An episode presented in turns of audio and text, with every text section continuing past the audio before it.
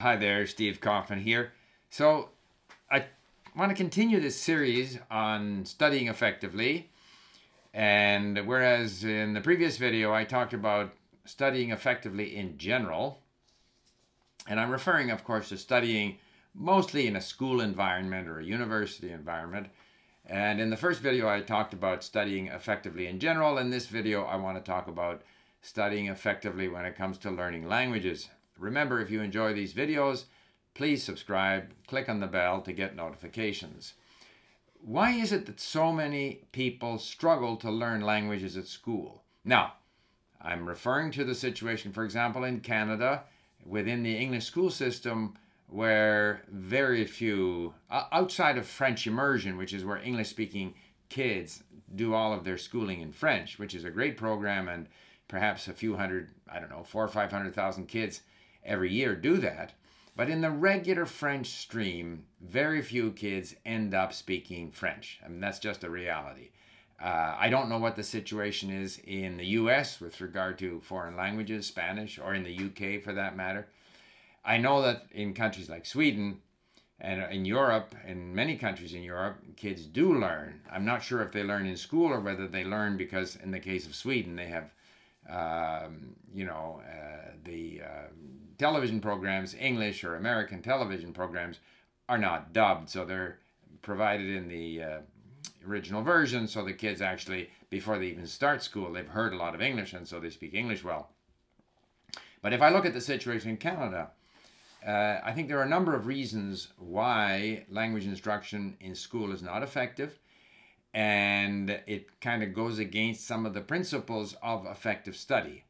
So, first of all, the emphasis in schools, despite what people say, is on tests and it's on testing people for specifics of grammar.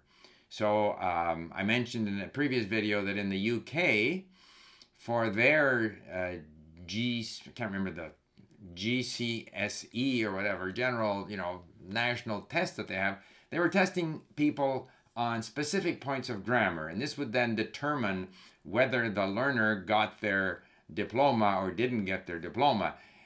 Issues of grammar that are actually quite minor. They're there, yes, for example, in French you say jouer au football, jouer au whatever, you know, uh, sport, for example, jouer du piano. But if you got that wrong, it would not inhibit communication.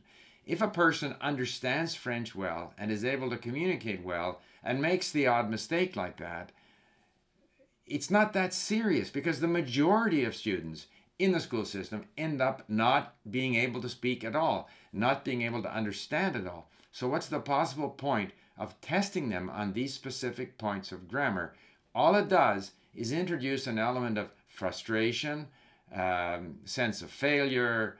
Uh, plus, it's unfair because as I point out in the earlier video, our brains are not so good at grabbing these details, but our, our brains will gradually develop a series of patterns around how this foreign language works.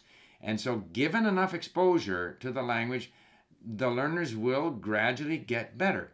And if the goal is to be able to use the language in a practical way, to understand, to communicate meaning, then really testing people on specific points of grammar that are taught in grade 4 or grade 6 or grade 8 and therefore right away we will test you on whether you learned it or not.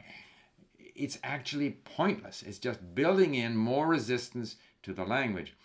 And again referring to my earlier video we want learners to explore the language to cover the same ground using different materials different stories different content and of course the specific grammatical points will show up in these other, you know, uh, contexts.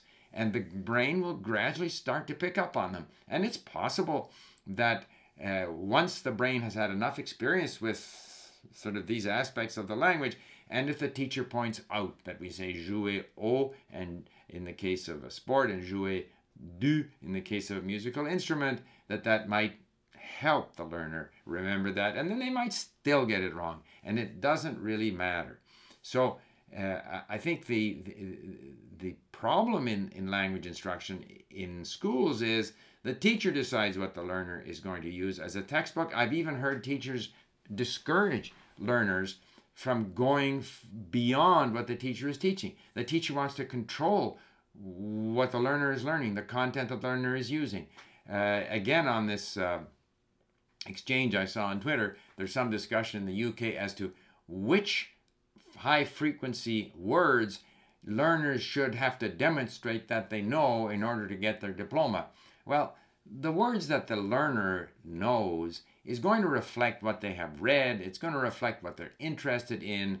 The fact that they don't know the word now, if they got into a situation where this word appeared frequently, they'd learn it. So, again, I think that's an unnecessary specific detail to test people on. Rather, how do you encourage people? And this is difficult in the case of French. In Canada, if you live in Vancouver, there's not an awful lot of opportunity to use French. But the, the emphasis, the focus should be on how do you get students to graze in the language, to explore in the language. Maybe even if you want them to learn French, let them choose the language they want to learn. Because if they learn Spanish and they've got some confidence that they can learn a language, assuming they're more motivated to learn Spanish or Chinese or whatever it might be, if they achieve that, then it'll be easier for them to learn French. In other words, effective study is based on the idea that the student is motivated. And I know that's difficult. You've got a classroom of 25 kids that aren't very motivated, but the challenge has to be how do we motivate these kids? If what we do, in other words, insisting on certain grammatical niceties of the language or a certain set of words that have to be learned, and this will be, you know, the proof of whether the student has achieved that level, if we are building in frustration and disappointment and uh, you know resistance to the language, um, we're not helping the situation. And the proof is in the pudding because, at least in the case of Canada, the vast majority of students in the English language stream graduate after eight or ten years of French and can't speak French. Don't understand French, can't speak French. I mean, they speak some, they might understand some, but essentially they're not functional in French. So uh, I think that's why we have to recognize that that the brain doesn't respond to this kind of a you know you must learn this now and then get the student to sit down and try and block learn this thing now. That's not how it works. Effective study involves the sort of grazing and also again in in school instruction the emphasis is is a on grammar and b on speaking. They have this sort of role playing and getting the students to speak. They have nothing to say until they understand well and have, you know, a sufficient sort of level of experience with the language. They can't say that much. If they enjoy doing it, fine.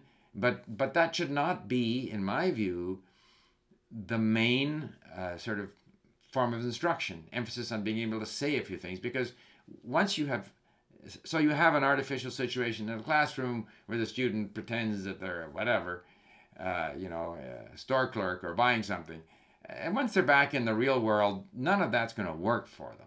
So it's far better to focus again, as I said earlier, with sort of studying effectively generally, improve the reading skill. And how do you improve reading skill? By reading a lot. So get them to read. Let them choose what they want to read. It doesn't matter what they read. If they're reading a lot, they're going to be improving their reading skills. And get them to listen and listen to material that they like and to voices that they like.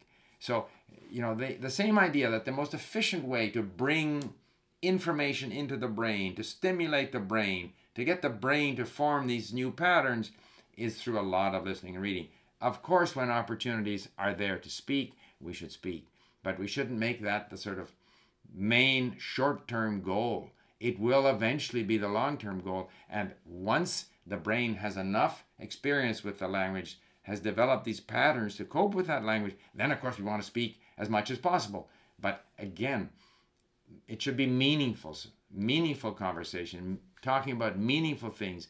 And if we, you know, once we have sufficient a sufficient base in the language, we can help the student find people, if not in the classroom, even online, that they can talk to and talk in a meaningful way, not in the sort of role playing way. So, there you have it. My view on why language instruction in the schools is not effective, at least in English speaking Canada. And I have the impression from this exchange I saw on Twitter, there are serious problems in the UK as well. And if we look at the results in terms of how many people speak a foreign language in those countries, uh, hasn't been very effective. So thank you for listening. Bye for now.